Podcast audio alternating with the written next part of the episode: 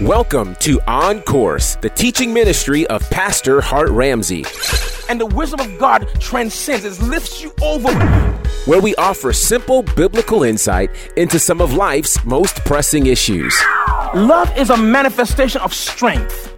The Holy Spirit produces nothing but strength in us. I want to show you. Prepare for the next few minutes to be encouraged, enlightened, and inspired. Let's join Pastor Ramsey and get on course.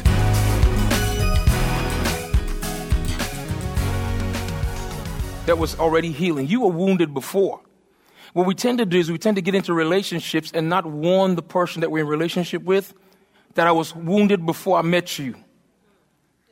And so what we're trying to do is we're trying to pretend like we're whole, and then the person accidentally touches us or pushes up against a spot that we were pained in before, and all of a sudden we're hurting, and we give the person the impression that they hurt us. But they didn't hurt us. All they did was touch us in a place that we had been hurt before and was denying the fact that we were hurt. And if the, here's the trick about healing. God can't heal anything you deny. Jesus often asks the people, what do you want me to do for you? And that he, that he would require them to say, blind Bartimaeus, that I may receive my sight. The leper, that I may be clean. You have to admit that you're leprous. You have to admit that you're blind. You have to admit that you're deaf. You have to admit it for him to fix it. Amen? And that's the way it works. And so um, don't be ashamed of the fact that you're not whole. Or wholeness is coming your way. You're going to be whole. Everybody say, I'm, I'm going to be whole. Yeah, say, I'm, I'm, I'm in the process of being made whole. Yeah, that is true. And tonight I want to just go through the scriptures real quickly. I want to talk to you tonight about, about being healed from the hurt. Being healed from the hurt. And we have designated Wednesday nights, um, as long as the Lord says so, to deal with this issue of healing uh, for emotional wounds. Emotional wounds are real. They're very real. And uh, hurt feelings occur when one of three things happen. Now, what I'm giving you tonight is not all the information. I'm just giving you the information that I have. So I may I may give you three or four things, but maybe much more, maybe a hundred more, but I'm giving you ones that we're going to focus on. Amen? Our emotional or wounds or hurt feelings occur when we feel unloved. So so have, have you ever had your feelings hurt? Because someone said something. Now, y'all can respond. You ever had your feelings hurt? Yeah, because someone said something. They looked at you a certain way. They, they didn't acknowledge you. Um, these major three areas will cover uh, where we have hurt feelings. Number one, when we feel unloved. It doesn't mean you're not loved. It just means that someone um, helped you or caused you to feel unloved. Number two, when you feel uncovered or unprotected. When someone when someone put you out there, it hurts your feelings. You know, um, you and you and someone that, that you're, you're intimate with or you're close with will, will have a joke in private, and, and you can laugh at yourself in private, but when they bring it out and they repeat it in public, now it's not so funny. Because you feel uncovered. You, you, you feel, you feel, it hurts your feelings. And, and insensitive people don't get that. Insensitive people don't get that, that it's hard to be. Now, I'm going to tell you this. If you are an insensitive person, you need to pray about this. If anyone ever says to you that you're just thoughtless or insensitive, it's something you need to pray about. Because if, you, if you're insensitive, it means that you can't feel what others are feeling. Or you don't know when what you're doing is inappropriate. Okay? For example, if you talk too much, you're going to drive people away from you. You got it? If you never smile, folk will think you're mean. If you're always th- talking about people, folk would think that when you when they're not around you, you're going to talk about them. You got to be sensitive to certain things. You got to be sensitive to what people are going through. Amen? And the Spirit of God would alert you to what the people around you are going through. This is going to be interesting tonight, I could tell. So so our feelings will be hurt. We feel unloved. And sometimes we we we inadvertently make people feel unloved. Your feelings will be hurt when we when we feel uncovered, unprotected. And then, get this, sometimes we feel unnecessary. There are times when people make us feel like we're disposable, like they don't, like we're not necessary. We're tolerated, and it hurts our feelings. And many times what happens is we don't, we don't say anything about it, but we nurse it and we carry it with us. And here's what we tend to do. The people that make us feel unloved, uncovered, unwanted, unnecessary, whatever, we don't hardly ever say anything to them, but we talk to other people about it. But more than that, we talk to ourselves. Our self-talk is, is usually, it usually consists of what we think we're not, or what we can't do, or where we failed, or where we've, where we, where we've been that, that, you know, we shouldn't have been. And so we're, uh, for the most part, the body of Christ is made up of hurting people. We just hurt. And so the, the, what God gave us as the antidote to this, we talked about forgiveness a couple weeks ago, but th- there's another antidote. The antidote is love. And the word, the word agapos, there are four words in the Greek that translate love. And I, I've taught you this before, but it, it bears repeating. Number one is the word storgos. What I love about the Greek is that you can't mistake what a person means when they say, I love you. Yes, sir, folk will tell you today, I love you. You have to stop and say, hold up, what does that mean? Clarify, because when people say they love you nowadays, you don't know what it means. You got it? But in the Greek, the reason that God chose Greek for the New Testament and Hebrew for the Old Testament is because Hebrew is, the, is one of the most beautiful languages. And in the Old Testament, God communicates his love for his people when, when they didn't deserve it. But in the New Testament, um, Greek is the most expressive language. They have so many words just for one of our English words. So whenever you hear a person say in the Greek, um, they use when they use the word uh, storgos to say, I love you, storgos is always, I love you as family. Storgos. As a matter of fact, the, we get our English word stork. The stork brings the baby, you know. Okay, whatever. The stork brings the baby, and it comes from the, the Greek word storgos, which means fami- familiar or family love. Okay? Then there's the word philos. Philos love is, is the love of friendship. I love you because you're like me. In storgos love, I love you because you're family. But in philos love, I love you because you're like me. We have things in common. I see some of me in you. You got it? And and and if you if a, if a guy is is courting a girl and she said, well, we're just friends. In Greek, if she says we just phila, that's not what you want to hear. You got it? I mean, is there hope that we can matriculate past that? No, we can just be friends. Well, I don't, you know. So so there's phila or philos love, and then the third type of love is eros. And in eros love, when a person says I love you, it's I love you because you're lovely. The danger of eros love is that, is that somewhere down the line, the body begins to change. You got it? Um, when you wake up in the morning, you don't look like that. You don't wake up with makeup. I do, you lie. I love you because you're lovely. You know, you have to, we have to groom ourselves into beauty sometimes. You, you know, you have to, you have to, the mirror, thank God for the mirror, bless the Lord. You know, the mirror reveals what other people don't see. Mirrors can tell on you. Your mirror blackmail you, you'd be in trouble. Eros love, I love you because you're lovely. I love you because of your physique. I love you because whatever. And so eros love is a very shallow love. But then there's agapos, from which we get our word agape. Agapeos is another uh, uh, word that springs from that root word. And what it means is, it's a love of value. I love you because in my eyes you're worthy.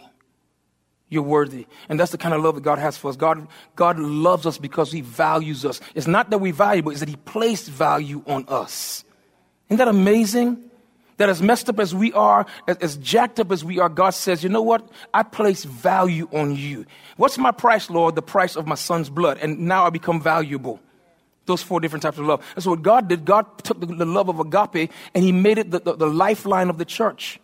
Because he knows that people will come to church broken and hurt. And so agape love, the love of value, is the love we have for one another. So look around the room real quick. Just look across the room. You're going to see people, some people came right from work. People came, man, they dressed down tonight. But listen, you have to start seeing your brothers and sisters as valuable. Everybody said the word valuable. Valuable. That's the kind of love we're talking about. They're valuable. That's why you don't talk about it, because they're valuable. That's why you don't put them down, because they're valuable. You and them may be having beef, but Jesus died for them the same way he died for you. You ain't special.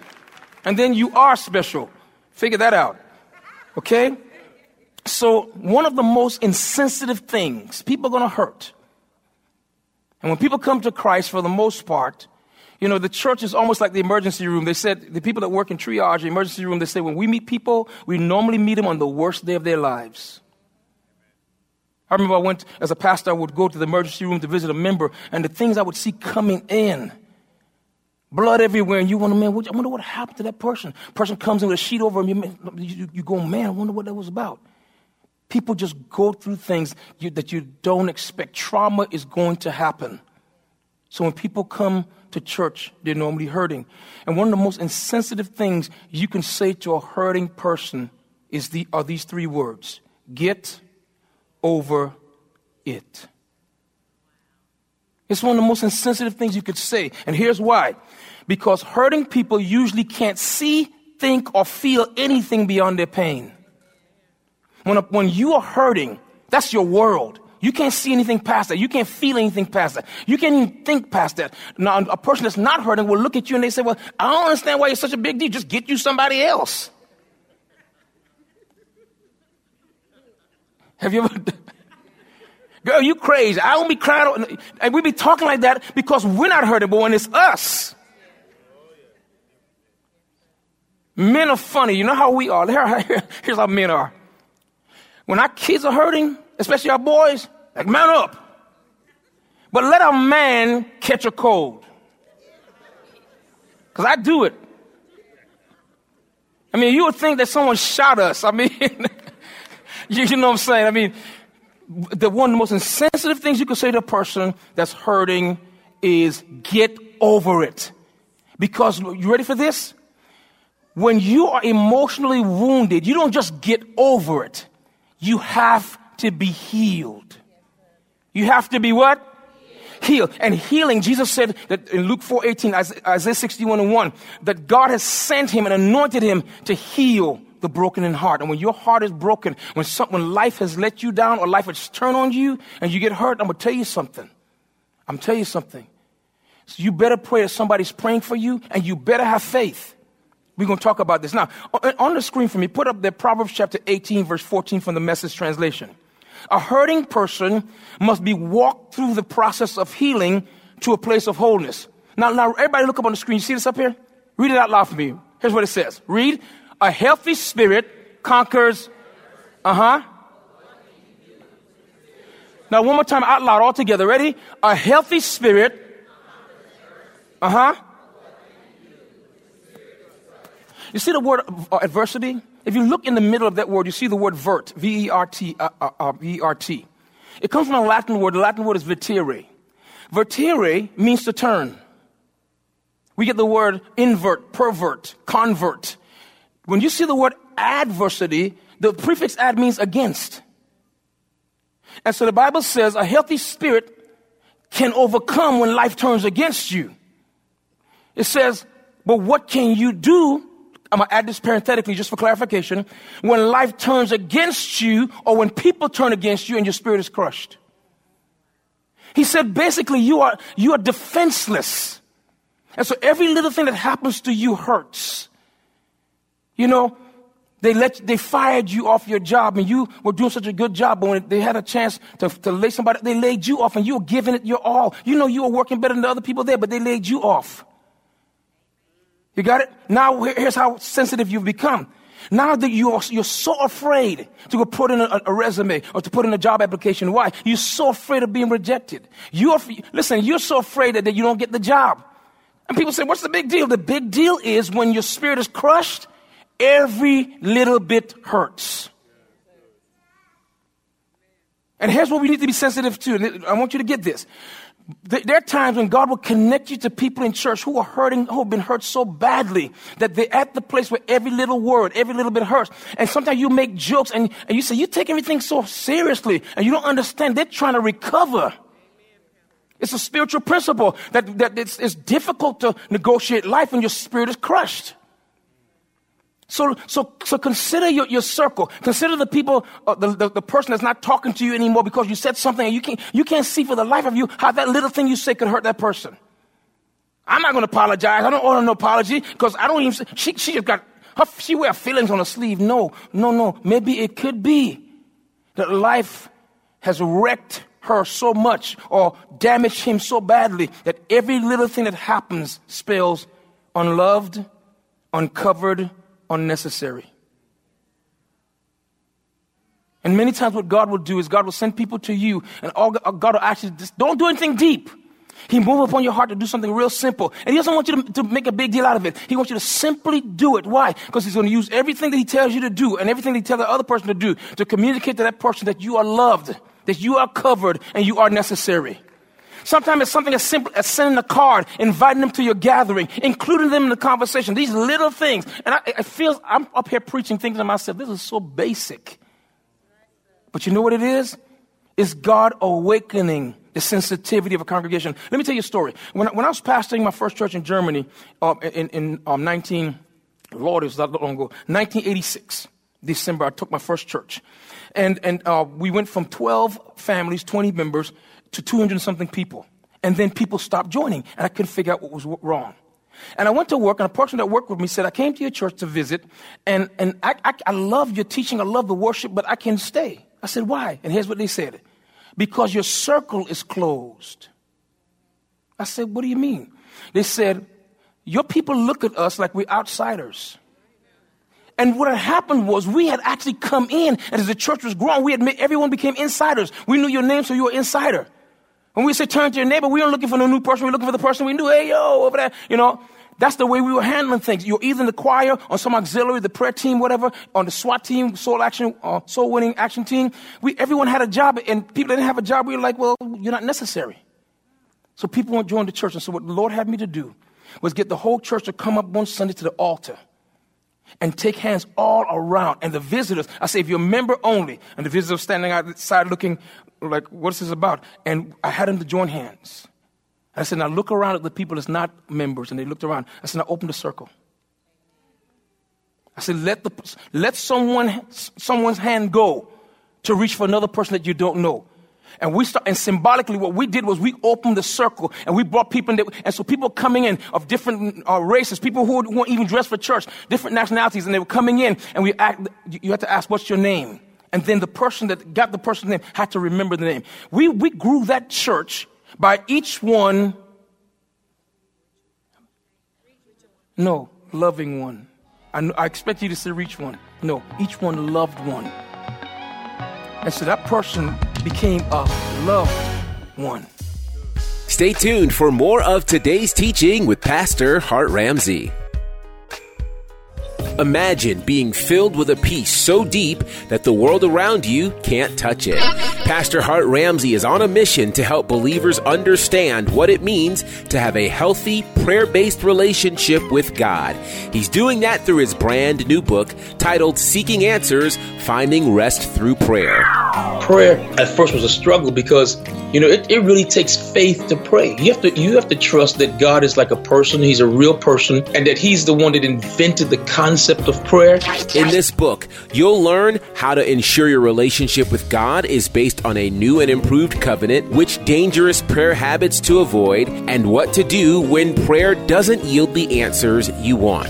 It's time to trust God enough to make your prayer life truly about Him. Yes. Pick up your copy of Seeking Answers, Finding Rest Through Prayer from Hart Ramsey, available now at Amazon, iTunes, and wherever books are sold. Let's go! Have you subscribed to Hart Ramsey's Uplift? It's his national text message service where daily you get to hear from the heart of God through the man of God, Hart Ramsey. To subscribe, simply text the word UPLIFT to the number four six seven eight six. Once again, text the word UPLIFT to the number four six seven eight six. And daily you'll receive a text message designed to uplift your spirit, encourage your heart, and empower your walk. Subscribe today to Hart Ramsey's Uplift. Amen. Now let's get back to today's teaching with Pastor Hart Ramsey. How many? You, how many get? How many just get that? You just went clean over your head? No. Well, we we made them a loved one, because you don't know where they're coming from. We should always ask the question: why would God send those people to this church? Why would they come here? They're coming here because of what we're talking about, the acceptance of the Lord. I've gotten, or in the last or week, I've gotten three or four, if not five emails about experiences that people had. And they're amazing. I should have brought one to read tonight. One of them was talking about, I came to church, I came to visit your church with a family member and on Sunday morning, and when I came, they said this. They said the message, they said worship was amazing, but the message that you preached uh, about the love, I've never heard that before. They said, I've never felt so loved in church by God. They were sitting among you, and they said they felt loved by God. To me, yeah, you should give the Lord a hand for that. That people, yeah, because you know, we could be stuck up and toe up and all to ourselves. And okay, so so emotional healing. We said a hurting person must be walked through the, the process of healing to a place of wholeness. Everybody say wholeness. Now, I'm going to tell you this right now. Until we are whole, or at least close to whole, we're not ready for relationships. Because when, we, when we're not whole, we become, dra- we become draining to people. Now get this. This is important. Emotional healing always starts with a renewing or repositioning of the mind. And the mind can only be renewed by ministering to the spirit. In other words, watch this. I, I can't change when it comes to healing or getting you healed from whatever you went through or whatever disappointment or discouragement or, or depression. When it comes to getting you healed, I have to go to your spirit. And Jesus said, he said, here's what he said. The words that I speak unto you, they are spirit and they are life. And so I have to give you the word. The reason I always come from chapter and verse is because I'm giving you the word, because if I could get your spirit receiving the word, what happens, your mind begins to be renewed and repositioned. And here, here's, the, here's the hierarchy of how your soul is designed. It's the mind, it's the emotions, and then it's the will. And I, I gave you this example before. Imagine a three-story building. On the bottom floor, on the ground floor is your will, where decisions are made. Right above that, and, and sitting on top of your will are your emotions, the way you feel. On top of that is your mind. So on the bottom floor, you have your chooser, the middle floor, you have your feeler, and the top floor, you have your thinker. Here's the problem. If your thinker is telling you that you're worthless, if your thinker is telling you that you're unnecessary, if your thinker is measuring uh, itself based on the last experience, the trauma, the traumatic experience it had, then your thinker will be weighing down on your feeler. You'll never feel good because you're never thinking right. And here's the thing. As long as you're not feeling good because you're not thinking right, you always choose whatever you can find to make you feel better. You don't want, people say, I want the will of God. But most of us don't want the will of God. What we want is the thing that makes us feel better about ourselves, about our situation, about our circumstances, about our family. We want what makes us feel better. And so what Satan knows is this. If I could keep this person from becoming whole, if I could stop them from being healed, watch this, in their thinking. Their thinking will always affect their feeling. They always feel bad about themselves. He wants us every day. You have to watch for it. He'll send people to you to say something insensitive, to do something crazy. Sidebar. You need to, you need to talk to the Lord about your relationship with social network. Because some of you re-injure your wounds on Facebook and Twitter and Instagram, whatever else you're on. So all that stuff should be coming into your soul. I shut my Facebook page down. If you write me on Facebook, I ain't getting it. I was on Facebook before it became like MySpace. He said, what's MySpace? Forget it. It's not for you. You got it? You have to, because what, what the enemy is doing, the enemy has a lot invested in keeping your mind messed up so he can get you feeling bad about yourself, because once you feel bad about yourself, all he has to do is dangle a carrot of satisfaction in front of you, and you're going to go for it. Only stray, hungry dogs eat from the garbage can. Pets that are fed at home, when they're hungry, they run home.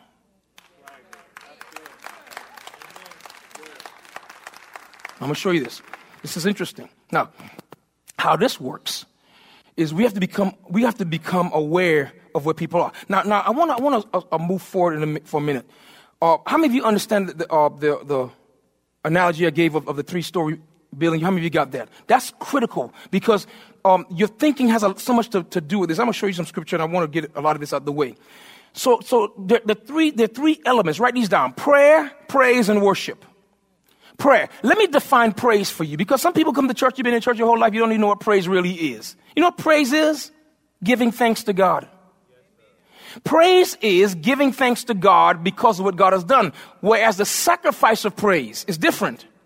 The sacrifice of, of praise is really a defiant act of the, of the human soul.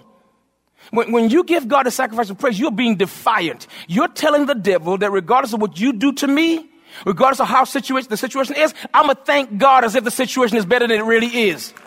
And when you become, I'm going to tell you something, if you want to give the devil a headache, if you want your situation to, to change quickly, become become adamant about giving God the sacrifice of praise. Bring the, the sacrifice of praise into the house of the Lord. When you come in and, and you just left a terrible world out there, home ain't right, nothing ain't right, nothing is the way you want it, come in and I dare you to lift your hands and begin to open your mouth and bless the Lord. I promise you what's going to happen is this.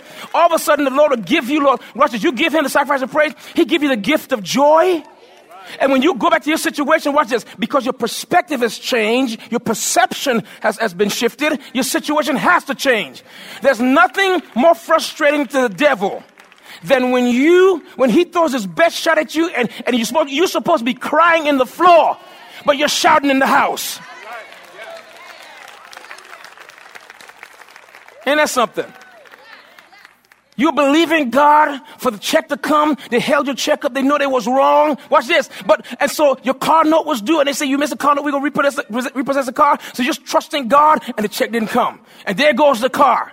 And the devil just wants you to fall apart and say nothing ever works for me. But instead, what you do, you throw your hand up and say, "I give to you the sacrifice of praise. I thank you, Lord. Let them take that one away. Either it's gonna come back, or I get a better one." You're gonna give the devil a migraine. Is this helping you? Okay. You mess him up. He hates me and I hate him. It's established. I don't expect, listen, the devil, you listen, you'll never call a truce with the devil. There'll never be a ceasefire. Okay? And all hurt really is, think about it. Hurt is when the, when the fiery darts of the enemy gets through the, the shield of faith. It gets through, and it stings you. You got it? So what has to happen? You say, well, well, Pastor, what do you mean it gets through the shield of faith? It means that you're, you're, you don't have your shield up. You can have a shield, but not, it's not up. You got to keep your shield up. What does it mean? Anything that happens to you, it has to be deflected off of the fact that God got my back. God has got me. I don't care what happened. God's going to turn this. And I'm going to tell you something I learned about the Lord. This is going to help you. God does not need a whole long time to turn anything around. I'm talking about a matter of time. You're, I, I, I'm stuck on this. It's not a matter of time. It's a matter of faith. It's a matter of believing. It's a matter of love. It's a matter of understanding. God can blink. I'm going to tell you this right now. You can, you left the house, thing was jacked up. You can go back to the house. The same house you wanted, did you go to the right address? Because God can turn it in a moment. Do you know that right now God is talking to people about you? Jesus never went where people didn't need a doctor. Jesus always went where people were sick. You know why? Because he, his ministry was to heal. So don't think he doesn't know where you are, what you're going through. But Pastor, I'm so jacked up. He, you're the very one he's looking for. But I'm messing my own life up. You're very much the one he's looking for. He has to help you. You have to understand something. God already, it ain't like God is trying to purchase you and he's checking you out to see how. No, God already paid for you. You already belong to God. You know, you, you're the car that God bought, and now you're in God's garage. He said, what is he waiting on, Parks? he's, he's we, we could work with this. We could work with this. What he's trying to do, he's trying to get you to see where you need to be fixed so you can give him permission to do what he needs to do. Okay, now watch this. So, so prayer, praise, and then worship. Worship. What's worship? Worship is acknowledging and celebrating God's value to you. Everybody say to me. Just everybody say to me. That's why you, no one can worship for you. And that's why you see one person over here breaking an alabaster box, another person over here frowning, saying, what a waste. Because Judas didn't go through what she went through. You got it? He was stealing money and hiding, but she was a known prostitute. And her shame was public. You can't mess with my worship when everybody knows I'm jacked up. So if, listen, let them look at me the way they want to. Let them talk about me. Let them, let them say what they want to. But one thing I got between me and God that they can't mess with is my worship. Because worship is about how I see him and how he sees me. It's about value. Everybody shout value. It's the way I see God. It's the way I see him. What he's worth to me. Glory to God. It's what he's worth to me. Yeah, you may not think, you know, well, well, let me, here's the thing. So prayer, praise, and worship will heal the spirit of the brokenhearted if the person desires to be healed. We hope you've enjoyed today's teaching courtesy of On Course with Hart Ramsey.